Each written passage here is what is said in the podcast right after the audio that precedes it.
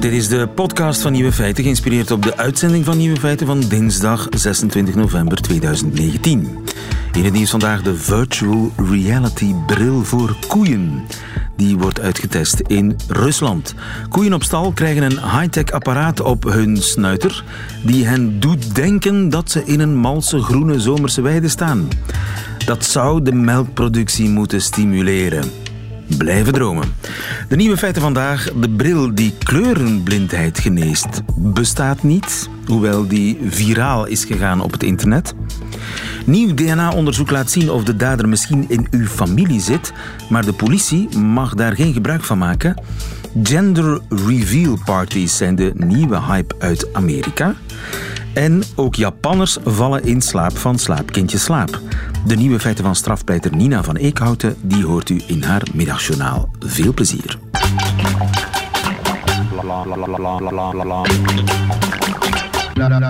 Nieuwe feiten. Ontroerend toch, dat uh, filmpje over Jonathan, die kleurenblinde jongen die plots kleuren kan zien dankzij een miraculeuze bril. Let's see what it, see what it does. Look pretty cool. Hij zet de bril nu op en begint te huilen. Awesome. I told you it's going to be a little emotional.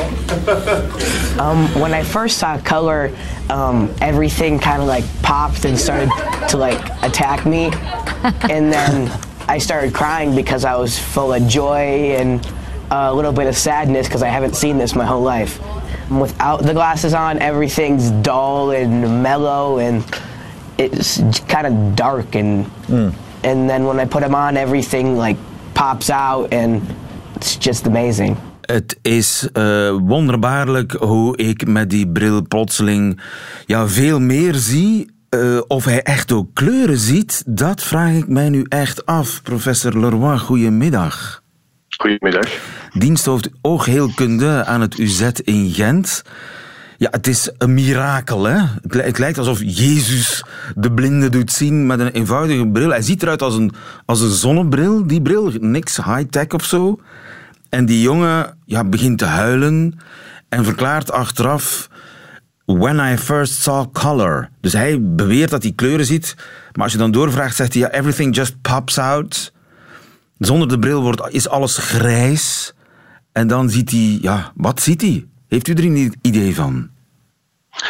Natuurlijk kan ik niet zien met zijn ogen door de bril, maar Niemand, ik heb wel een veronderstelling. Dus uh, het is zo dat die bril um, een bril is met filters. Die filters gaan het, uh, het geluid, het, uh, het, het zicht eigenlijk verbeteren voor wat betreft kleurcontrast. En kleurcontrast is eigenlijk een um, zaak die uh, de verschillen tussen kleuren meer in het licht stelt, waarbij uh, het onderscheid tussen bepaalde kleuren verbetert, maar je hebt altijd een trade-off, waarbij je dan andere kleuren wat minder goed ziet. En ik vermoed dat hij een, um, uh, beter een verbetering heeft van kleurcontrast, waardoor hij sommige kleuren die hij voordien nogal vaal zag en waar hij weinig verschil tussen zag, uh, dat hij dan plots daar toch wel heel veel contrast tussen ziet. En dat is vermoedelijk aan de basis van wat uh, zijn opwelling van, van kleuren zien plots veroorzaakt heeft. Dus het feit dat hij plots een, een wereld voor zich open ziet gaan, is waarschijnlijk kleuren waartussen heel weinig verschil voor hem bestond, zijn plots uh, verschillende kleuren. Ziet hij dan de kleuren zoals wij? Verbetert zijn kleurenzicht per se? Dat geloof ik niet. Ik geloof dat hij inboet op andere kleuren. Aha. Want de belofte die die bril maakt, namelijk kleurenblinden weer kleuren laten zien, dat kan gewoon niet. Dat is correct. Uiteindelijk zit je met een genetisch defect op een X-chromosoom, dus een uh, gen voor kleuren zien. Er zijn twee genen voor kleuren zien die belangrijk zijn in de zogenaamde uh, daltonisme-patiënten. Daltonisme is beschreven destijds door John Dalton, een Engelse geleerde die besefte dat die kleuren anders zag dan anderen. Ongeveer 8,5% van mannen in onze maatschappij hebben een graad van kleurdeficiëntie, kleuren uh, blindheid is niet echt een goede term. Kleurenblindheid die echt bestaat, is een aandoening waar alle dagzichtcelletjes van je oog niet werken. Dat zijn mensen die ook heel lichtguur zijn, die ook heel slechtziend zijn. Dat zijn de echte kleurenblinden. De kleurenblinden, zoals in de volksmond bekend, de echte daltoniaans, dat zijn mensen die één van vier verschillende aandoeningen hebben. Bij de meerderheid van de mensen gaat het om kleurzinstoornissen. Dus niet die zien niet de wereld in zwart-wit die zien zeker niet de wereld in zwart-wit. De echte kleurenblinden, de achromaten zoals wij dat wetenschappelijk noemen, die zien dat wel. Hè. Die hebben grijswaardenbeelden en die zien slecht. Maar die, die, zien, die hebben alle mogelijke... Die hebben nog veel meer problemen met hun zicht. En die, die noemen wij in de volksmond niet eh, zozeer de kleurenblinden. De, degene die we in de volksmond de kleurenblinden noemen, die zien de wereld wel degelijk niet in zwart-wit. Dat is absoluut correct. Die zien minder uh, variatie in kleuren dan wij, maar ze hebben nog heel veel variatie. En de meeste van hen zijn zelfs perfect in staat om een heel fel groen en een heel fel rood perfect uit elkaar te houden. Ja. En die Jonathan, behoort hij tot die groep? Die behoort zeker tot die groep. Um, en als je dan met bepaalde filters die bepaalde golflengten, want kleuren zijn uiteindelijk golflengten van licht, als je bepaalde golflengten uitfiltert, dan kan je een contrast tussen kleuren die voor de patiënt zonder de bril heel moeilijk liggen. Dus onderscheid tussen een typisch voorbeeld is zoals we dat allemaal kennen, de kaarten uit de aardrijkskundelessen op school. Die zijn een vaal geel, een vaal groen, een vaal bruin. Die verschillen tussen die kleuren zijn heel beperkt en die zijn zeer moeilijk voor mensen met een aangeboren kleurzinstoornis. En als je dan zo'n filterbril opzet, dan zie je wel verschil, maar boet je in aan andere kleuren. Correct, die dan bijvoorbeeld niet op die kaarten voorkomen. En dus uh, als je dan wat veranderingen hebt in de blauw sfeer van kleuren, dan maakt dat niet veel uit. Ja. Het is altijd winnen in één deel en verliezen in een ander deel. En ja, uiteindelijk de proef op de som is dan dat bijvoorbeeld onderzoekers aan de Universiteit van Granada die bril in kwestie is nagekeken hebben bij een aantal, een heel aantal mensen met aangeboren kleurzindeficiënties. En dan tonen ze aan dat die mensen met de bril zeker niet de testen die we klassiek doen om kleurzindeficiënties op te sporen en in categorieën in te delen, die mensen kunnen die niet beter niet significant beter met de bril dan zonder de bril. Dus als het er echt op aankomt, is er geen correctie van het uh, kleurenzicht hoor. Dat kan trouwens ook niet, want opvangen van kleuren gebeurt in je netvlies en het genetisch defectje dat mensen hebben die een kleurzindeficiëntie hebben, corrigeer je niet zomaar met een bril. Ja, maar die Jonathan, is dat dan uh, een uitzondering of is dat iemand die betaald wordt om enthousiast te doen? Ik heb geen idee natuurlijk wat zijn bankrekening betreft, uh, maar ik ben ervan overtuigd dat uh, wanneer je voldoende hype creëert, dat je daar uh, commerciële succes kan, kan door bekomen. Want dat die, die jongen een verschil ziet, daar ben ik zeker van. de vraag is, hoe ga je met dat verschil om? Die jongen is misschien gehyped op voorhand. Het is ook een Amerikaans filmpje. wij zijn in Europa wat meer met onze voeten op de aarde, denk ik, dan de Amerikanen. Het zou bij ons iets minder passioneel worden verfilmd.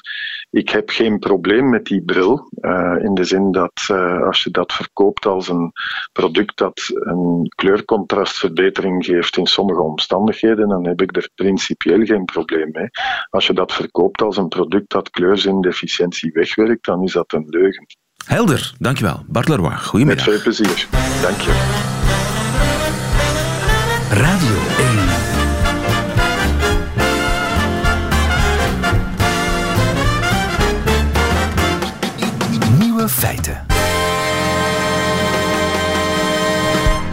Zou zomaar kunnen dat Sophie Klaarhout een moord kan oplossen, maar het niet mag zeggen aan de politie.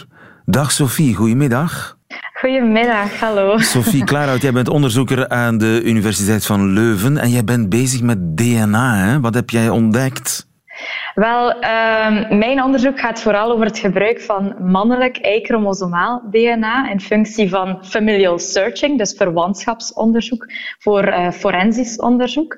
Dus um, eigenlijk via het Y-chromosoom op zoek gaan naar verwanten van de dader om toch als last case scenario een zaak te kunnen uh, helpen om toch nog die dader te gaan vinden. Dus, dus mijn onderzoek gaat voornamelijk over het Y-chromosoom. Mijn grootste interesse is het Y-chromosoom. Het Y-chromosoom, wat alleen mannen hebben, hè? Ja, ja, het Y-chromosoom is een heel nuttig chromosoom in de forensische wereld, omdat je zo gemakkelijk het spoor van de mannelijke dader kan gaan isoleren. Dus de meeste DNA-sporen op de crime scene uh, zijn mengsels van heel veel vrouwelijk slachtoffer-DNA en een kleine fractie van het DNA van de mannelijke dader. Zoals bijvoorbeeld bij verkrachtingszaken.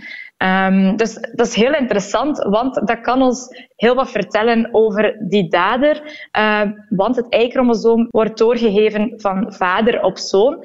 En dat is heel handig voor verwantschapsonderzoek natuurlijk. Um, die biologische verwantschap is zelfs tot 30 generaties ver te zien. Dus stel er is een, een cold case, een zaak die maar niet opgelost raakt. We hebben wel DNA van de dader. Ja. Dankzij die nieuwe techniek waar jij aan meegewerkt hebt of die jij verfijnd hebt, kunnen we dus de verdachtenlijst uitbreiden. Ja, inderdaad. Dus we, krijgen, we creëren eigenlijk een, een nieuwe lijn om naartoe te werken, om toch die dader um, te gaan vatten. En Want als je een verdachte hebt, dan kun je zien dat die misschien niet de dader is, maar wel verwant van de dader. Ja, voilà, inderdaad. En dat kan tot, tot vele generaties ver gaan. Ja, ja, dat kan tot zeker 30 generaties ver gaan. We hebben zelf in, in mijn persoonlijke databank dat opgesteld heb voor mijn doctoraat, um, zelfs een genealogisch paar gevonden die biologisch matcht met 50 generaties uh, verschil. Dat is wel heel ver natuurlijk. Maar 50 generaties, de, dat is in, niet in, uh, in de tijd, maar in afstand, hè? Neem ik aan. Dat Want 50 generaties, dan zitten we in de, in de 16e eeuw of zo. Ja, voilà. Dus dan, dan, dat is effectief generatie bedoel ik, ja, ja, ja, uh, van vader op zoon. Juist, maar dan de dader en, en de verdachte, bij wijze van spreken, die, of degene die dat de nieuwe DNA-staal geeft, die, die kunnen een gemeenschappelijke voorouder hebben 50 generaties geleden. Ja, dat kan dus dat zeker. Is uh, dat is het, inderdaad. Je hebt het helemaal goed begrepen. Nu, um, het probleem daarmee is natuurlijk wel 50 generaties is heel ver. Ja, dan krijg je dus een groep van 2000 mensen. Ja, voilà. Dus voor de politie om, om zo'n um, ja, uh, uitgebreide stamboom op te stellen, dat is, dat is bijna on, onbegonnen werk. Dus daarom gaan we op zoek naar echt wel dichte verwanten. En zeker voor familial searching gaan we die, die grens toch zeker op, uh, op toch minstens uh, ja, maximum drie mutaties op het Y-chromosoom. Want anders is het heel moeilijk om die stamboom om te gaan reconstrueren. Ja, maar dan krijg je natuurlijk wel vervelende situaties. Want stel, ik uh, sta vrijwillig mijn DNA of in een cold case zaak. Ik weet zeker, ik ben de dader niet. Dus ik ga met een gerust hart mhm. een speekselstaaltje laten nemen. Blijkt dat, uh, ja, dat ze kunnen zien, oei, het is een neef. Ja, ja.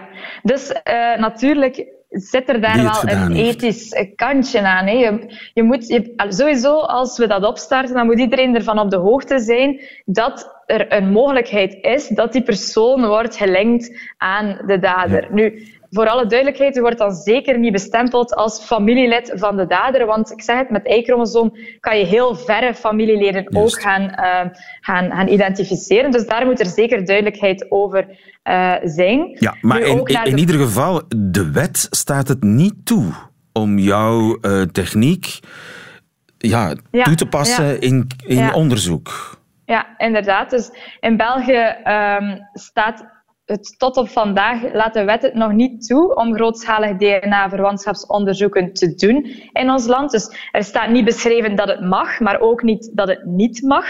Um, maar dus zoals in Duitsland en Nederland pleiten we voor een, een wetswijziging vooraf we zo'n DNA-verwantschapsanalyses opstarten. Bieke van Hooijdonk, goedemiddag. Goedemiddag. Bieke, je bent criminologe, hebt geboeid zitten luisteren. Uh, de wet staat niet toe om uh, de, de moordenaar aan te duiden, eigenlijk. Um, Hoe kan dat? Hoe kan dat? Nu, wat staat er in de wet? De wet um, gaat vooral over het identificeren van één persoon als donor van een profiel. Um, zoals Sophie er juist al uitlegde, als je gaat kijken naar het Y-chromosoom, identificeer je niet één persoon, maar identificeer je eigenlijk een hele uh, familie, of toch alle mannelijke familieleden. Ja. En is dat een bezwaar? Um, een bezwaar, het is gewoon niet gestipuleerd in, in de wet op dit moment. En is dat een politieke overtuiging of is dat gewoon uh, de politiek en de wetgeving die een beetje achter de wetenschap aan en de wetenschappelijke nieuwe, recente wetenschappelijke ontwikkelingen aanloopt? Ik zou durven zeggen dat het een, een, combinatie is eigenlijk van de twee. Dat dat natuurlijk nu nieuwe technieken zijn die kunnen gehanteerd worden en dat uh, natuurlijk de wetenschappelijke evolutie um, daartoe heeft geleid van, van, ja, dat we dat ook kunnen analyseren en gebruiken. Maar natuurlijk zijn er ook, zoals er juist ook al aangehaald, een aantal ethische kwesties. En, en, ethische uh, kwesties, daarmee bedoel je privacy? Inderdaad, inderdaad. Dus dat er, in, zoals wij de klassieke forensische onderzoeken in de databank, zoals dat die gebeuren, dat is echt met het doel om één persoon aan te duiden als donor. En niet een ganse familie. In die familie kunnen er evengoed mensen zitten die onschuldig zijn, die niks met de zaak te maken hebben. Um, dus ja, daar zijn dan wel een paar ethische kwesties bij. Ja, en dat is een afweging die uh, de politiek dan moet maken om uh, mm. te bepalen of zij het willen mogelijk maken dat, uh, dat een hele familie in het vizier komt. In Duitsland en Nederland ja. kan het wel, hè? Dat is inderdaad zo. Ja. In Nederland en Duitsland kan het wel. Het heeft zeker zijn voordelen. Ik denk dat hier de meeste uh, mensen, politiemensen en magistraten daar niet blind voor zijn het moet gewoon duidelijk gekaderd worden, denk ik. En um, er is wel, het leeft wel, denk ik. Er wordt heel veel over gesproken nu. Er wordt heel veel aan ons, onze mening gevraagd. Dus blijkbaar leeft het echt wel. Het leeft echt, maar het, politiek leeft het nog niet echt. Ik bedoel, het staat nog nergens op een agenda. Het is nog niet ter sprake gekomen. Uh, nog niet, maar ik denk dat dat wel uh, zal gebeuren. Zeker naar aanleiding van een aantal successen die er zijn geboekt in de buurlanden. Um, ik denk niet dat onze politiekers daar ongevoelig voor zullen zijn. En als ik uw persoonlijke mening vraag, wat denkt u? Wij bij de Nationale DNA-databanken zijn voorstander om deze techniek te mogen gebruiken. Nu, wij moeten dat ook heel duidelijk um, uitleggen dat dat een groot verschil is met het klassieke werk dat wij doen. Namelijk dus een link leggen tussen een, een persoon en een spoor, waarbij wij dan de donor identificeren. Dat wordt heel vaak gebruikt als bewijs in de, in de rechtbank. Nu, als wij een Y-chromosoom gaan vergelijken, is dat een heel andere opzet natuurlijk. Hè. Dan ga je, dat is meer, ja. Eh, moet je zien als een onderzoeksinstrument voor de politie en voor de uh, magistraten, voor uh, te gebruiken in een onderzoek dat anders vastgelopen is, om een idee te krijgen, oké, okay, waar ze moeten beginnen zoeken. Hè. Ja, maar dat, dus dat wettelijke kader, dat uh, ontbreekt nog. En misschien -hmm. is dat werk op de plank van de volgende federale regering, hè? Ja, dat is een, dat is een goed voorstel, denk ik. Als die er ooit komt. Bieke van Hooijdonk, ja. dankjewel. Goedemiddag. En dankjewel ook uh, Sophie Klaarhout. Goedemiddag. Heel graag gedaan.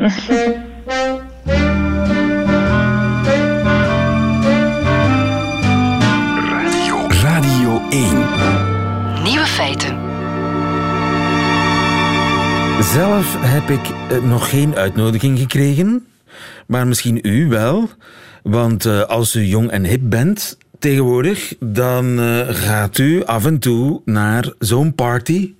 Zo'n Gender Reveal Party. Eh, de jongste hype uit eh, Amerika. Babette, goedemiddag. Goedemiddag. Je bent van onze redactie. Ben jij wel al uitgenodigd? Ik ben per definitie dus jong en hip, hoor ik jou zeggen. Ja, ik heb de afgelopen zes maanden al drie uitnodigingen gehad wow. voor uh, Gender Reveal Parties. En ook op mijn tijdlijn op Instagram en Facebook zie ik regelmatig Gender Reveal filmpjes passeren. Het klinkt heel vies. Gender Reveal Parties. Alsof iemand zijn geslachtsdelen gaat laten zien. Misschien is dat de X-rated versie, maar in uh, de normale wereld uh, gaat het eigenlijk gewoon zo. Het zijn uh, koppels die een kind verwachten, die op een bijzondere manier aan hun vrienden en familie willen tonen welk geslacht hun kind zal hebben. In de loop van de zwangerschap wordt dat feestje dan ja, ingepland? inderdaad. Meestal zo ja, rond een, een, maand of vier, als ze zeker zijn dat alles goed is en als het geslacht gekend is. En dan um, plannen ze een feestje. Nu, sommige koppels pakken het, pakken het zo aan dat ze zelf ook niet weten wat het geslacht zal zijn. Dus ze vragen dan aan de gynaecoloog om op een briefje te schrijven: krijgen we een meisje of een jongen? Dat briefje gaat dan naar een, een goede vriendin of een partyplanner als je een beetje geld hebt. En dan zijn ze zelf even verrast als uh, hun publiek dat ze dan hebben uitgenodigd. En andere koppels weten het wel en uh, willen het gewoon doen voor de leute om de reactie van familie en vrienden te zien. Maar hoe gaat het dan? Wordt, zegt er dan iemand. Nee, nee, nee. nee. Een envelopje gaat open? Dat zou te eenvoudig zijn natuurlijk. Het moet ook een beetje grammable zijn. Hè. Leuk voor Instagram en Facebook. Uh, en, en er mag wel een, ja, wat entertainment bij komen kijken. Dus de meeste mensen uh, verzinnen iets. Sommige mensen houden dat heel bescheiden. Zoals bijvoorbeeld een neutraal uitziende cake die ze dan opensnijden. En van binnen zit daar roze vulling of blauwe vulling. meisje of jongen. Andere mensen um, laten ballonnen los. Maar sommige mensen zien het, uh, zien het ook heel erg groots wel. Ja. En het komt uit Amerika. Daar is het uitgevonden. Ja, het komt uit Amerika. Het is uitgevonden in 2008, heb ik uh, gevonden, door een zekere Jenna Myers Corvinidis. Uh, een vrouw die nu intussen al drie kinderen heeft. Ze had wat moeite met zwanger raken van haar eerste kind. En toen het zover was, was ze zo over de moon dat ze echt een feest wilde geven om aan heel de wereld te tonen, ik krijg een dochter. En zij heeft dat toen ook gedaan met een cake die nu, elf jaar later, absoluut niet meer op Instagram zou kunnen, want ik heb hem eens opgezocht. Hij zag er eigenlijk gewoon zeer amateuristisch en belachelijk uit. Maar ze heeft die cake dan Ze heeft dat op haar blog gezet. En ja, daar is het zaadje geplant en nu is dat al geëscaleerd. Lieve, je moet eens op YouTube gender reveals uh, intikken. Wat je daar vindt, dat is ongelooflijk, echt waar. Dat Omdat het zo spectaculair is. Mensen sparen kosten nog moeite in Amerika. Ik zeg wel in Amerika. Hier in België blijft het meestal beschaafd, maar in Amerika... Um, wat heb ik allemaal gezien? Een, een uh, sportauto, zo'n Lamborghini, die je goed optrekt en dan een wolk in de roze of blauw achterlaat, naar gelang het geslacht. Um, mensen die een uh, gevulde watermeloen gooien naar een nijlpaard. Dat nijlpaard bijt er dan in en dan komt daar kleurstof uit. Um, brandweerslangen, parachutesprongen met een valscherm in de genderkleur. Uh, wacht eens even, ik heb zo'n filmpje gezien van zo'n een, een blote madame die op haar buik ligt en een blauwe scheet laat. Dat is de ultieme gender reveal, maar daar moet ik nu wel van zeggen, die is fake. Dus de gender reveal ah. fart, dat was een vrouw die graag viraal wilde gaan, maar, die was niet zwanger. Nu begrijp ik het filmpje. Ik begreep daar niks van. Het zou een manier kunnen zijn hè, om het... Om het, uh... het had gekund. Het had gekund, inderdaad.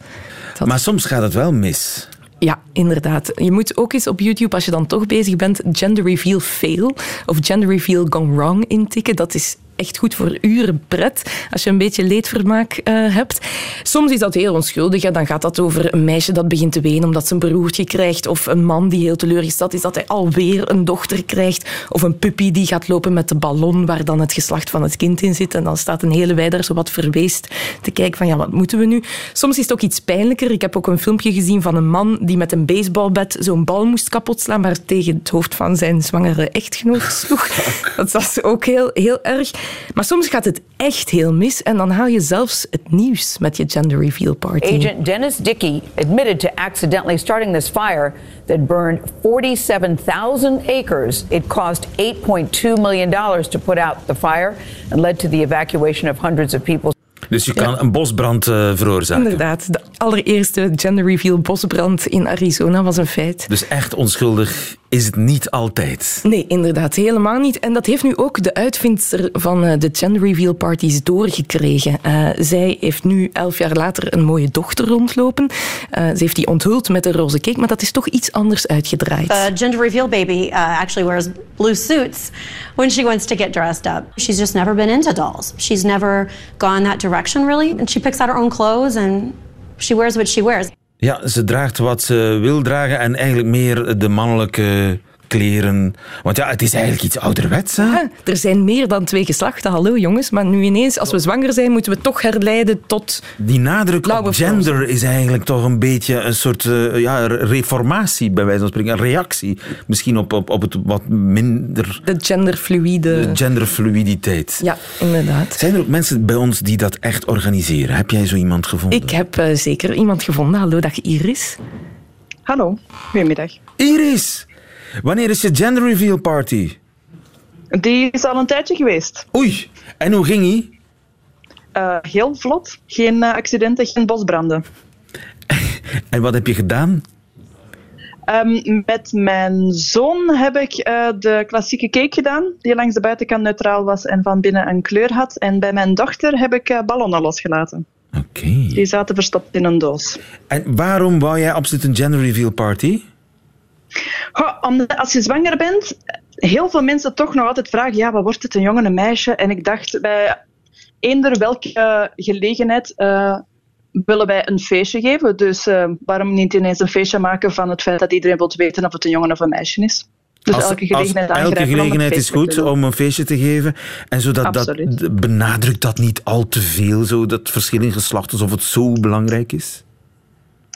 Oh nee, het is, het is eigenlijk gewoon voor de, voor de luid en voor vrienden en familie bij elkaar te krijgen. En het gewoon van de eerste keer tegen iedereen tegelijkertijd te zeggen of te laten weten wat het is, zodanig dat de, de vragen ook kunnen, uh, kunnen ophouden. Ja, en dan nog een babyborrel als het kind geboren is? Nee, nee, dat is... Ah, dat, voilà, dat, uh, komt, dat zou een beetje te veel feest zijn. En dat ja, zou, dat de, zou de, de portemonnee wat te veel uh, belasten. Dankjewel Iris, dankjewel ook Babette. We weten nu wat het is, een gender reveal party. Nieuwe feiten. Radio 1. Dit vinden Japanners ook slaapverwekkend. Slaap,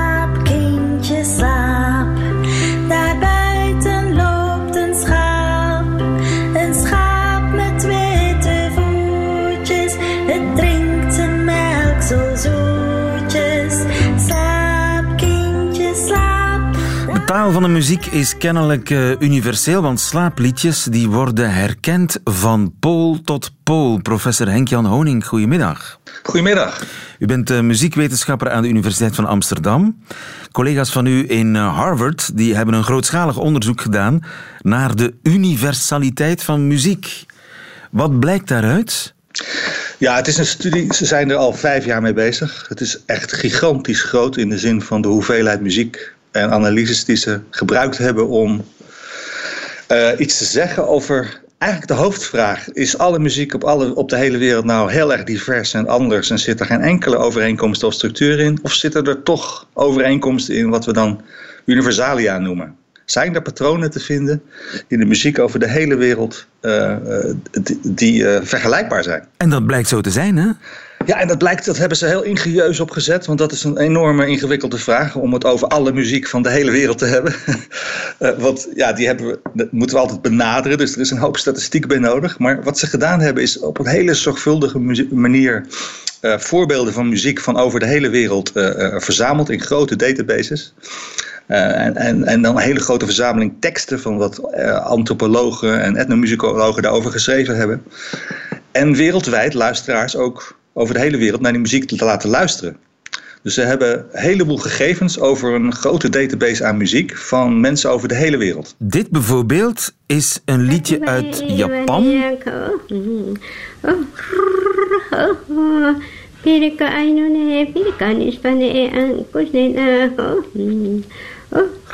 Grrr, grrr, grrr.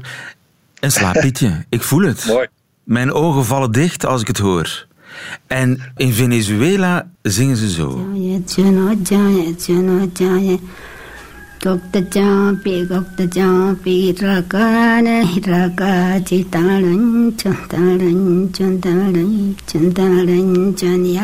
Waarom hoor ik dat dit een slaapliedje is? Ik ken de taal niet, ik ken de cultuur niet en toch weet ik, dit is een slaapliedje. Ja, Ja, dat is een van de belangrijkste resultaten van dit onderzoek. Is dat het dus blijkt dat, je, dat mensen over de hele wereld muziek van over de hele wereld, dus op hele andere plekken kunnen herkennen. Uh, in ieder geval vier types liedjes heel goed kunnen herkennen wat het, waarvoor het bedoeld is. Dus zeg maar, een, er lijkt een relatie tussen de, de vorm van de muziek, dus de, de noot of de structuur. Daar gaan we het zo meteen nog even in, in wat detail over hebben. Dus er is iets in die muziek wat wij herkennen als zijnde van, oh, dat is een slaapliedje. Of, oh, dat is een, uh, een liefdesliedje. Ah, dus, dus dat geldt ook voor liefdesliedjes. Ja, ze hebben zich uh, uh, uiteindelijk op vier soorten liedjes geconcentreerd, omdat daar de grootste, de beste resultaten uitkwamen. En het gaat over dansliedjes, liefdesliedjes, slaapliedjes en wat ze noemen healing songs. Dus, dus liedjes die gebruikt worden in, een, in rituelen bijvoorbeeld. Oh ja, maar wat is nu universeel aan een slaapliedje? Kun je dat, weten we dat eigenlijk? Ja, dat kunnen ze nu uh, met grote zekerheid uh, vaststellen. In ieder geval wat het anders maakt dan die andere drie liedjes dan, liedsoorten in dit geval. En een slaapliedje is vooral, blijkt vooral dat er een kleine terts vaak in zit. Dus zeg maar dat het in wat we in het Westen een minor toonladder noemen. Een kleine terts, dat is de toonafstand, hè? de afstand tussen toonafstand. twee ja, dus die komt daar vaker in voor dan bijvoorbeeld in, in, een, in, een, in, in een, een, liedje dat voor genezing gebruikt wordt. Oké. En je ziet dat bijvoorbeeld uh, uh, dat in een liefdesliedje, vergeleken met een slaapliedje bijvoorbeeld, want dat zou je natuurlijk ook heel goed kunnen verwarren, uh, zie je dat er veel meer toonsafstanden gebruikt worden. Dus je, mensen over de hele wereld kunnen echt liefdesliedjes en slaapliedjes uit elkaar houden. En Omdat lijkt... de toonafstanden bij liefdesliedjes groter zijn. Ja, meer. Dat er meer voorkomen. Dus dat er zeg maar meer variatie in de, in de slaapliedje is een beetje saai. Moet, moet een beetje saai zijn. Een beetje hetzelfde altijd. Uh, nou, moet weet ik niet. Maar dit is de observatie dat het blijkt zo te zijn. Okay. We dachten dat het cultureel bepaald was. Dat wij vinden dat slaapliedjes heel rustig moeten zijn. Uh, maar dat blijkt dus een, een universeel wereldwijd iets te zijn. Oké, dat is dus niet cultuurgebonden, dat is biologiegebonden bijna. Ja, en daar word ik het zelf heel erg, daarom vind ik het heel belangrijk onderzoek. Want het suggereert dat er dus, dus, dus redenen zijn om te denken dat muziek niet alleen maar een cultureel verschijnsel is, maar wel degelijk verwant is of iets te maken heeft met onze cognitie en onze biologie dat wij zeg maar muzikale dieren zijn. Dat, we, dat die muziek die wij snappen, dat dat iets te maken heeft met, ons, met ons, uh, de manier waarop onze biologie in elkaar zit. En is er nog iets anders behalve die kleine terts dat slaapliedjes kenmerkt van pool tot pool? Uh, het is ook de, de, de, ja, de medische structuur is, is, is specifiek. De metrische structuur, het ritme, de cadans. Ja, en bij slaapliedjes ook eigenlijk voor een zekere zin. Voor, want je wil, baby's wil je, uh, hoe noem je dat, uh, schommelen of uh, in slaap sussen. Dus je kan je voorstellen dat het metrum daarbij heel belangrijk is. En dan zie je dat twee- en driedelingen vaker voorkomen. Mag, maar ik ga nog eens luisteren. Hè. Laten we luisteren naar Slaap, kindje, slaap. Ik ga letten op het ritme. Pa-tam, pa-tam, pa-tam. Pa-tam, pa-tam, pa-tam. En mag ik nu nog eens het eerste liedje, het Japanse slaapliedje, dan wil ik eens weten of daar dezelfde cadans in zit. Eens luisteren. Tam, tam.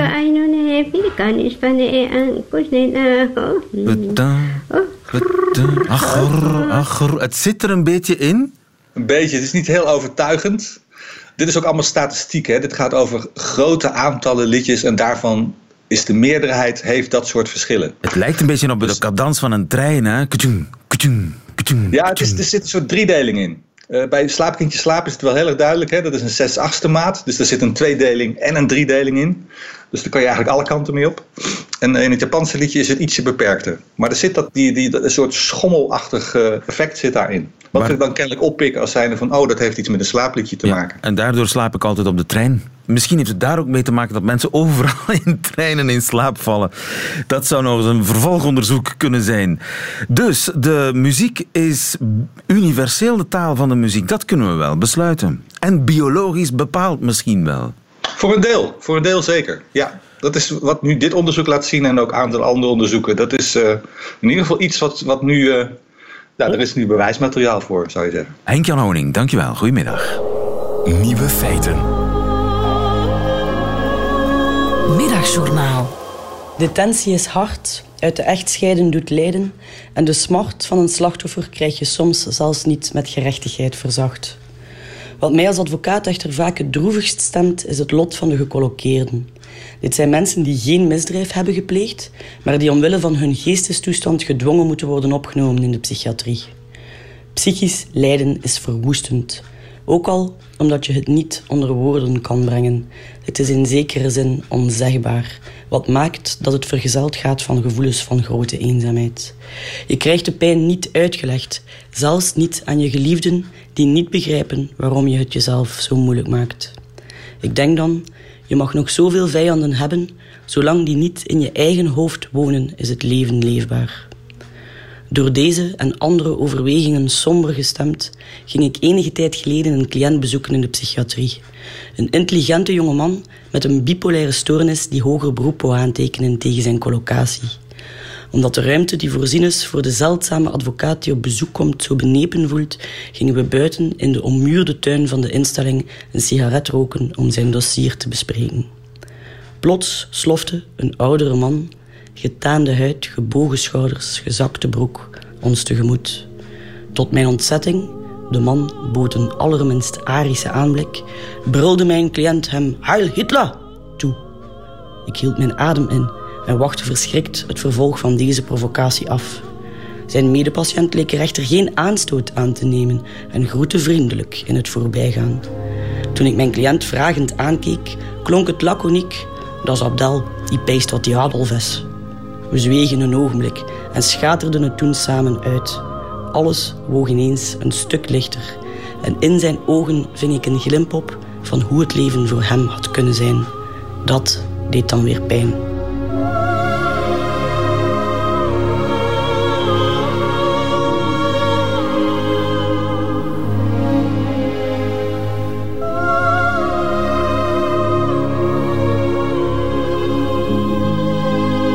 Zo is het. Nina van Eekhouten in het Middagjournaal. Einde van deze podcast. Maar u vindt nog veel meer podcasts op de app van Radio 1 en op de site van Radio 1. Radio1.be. Tot een volgende keer.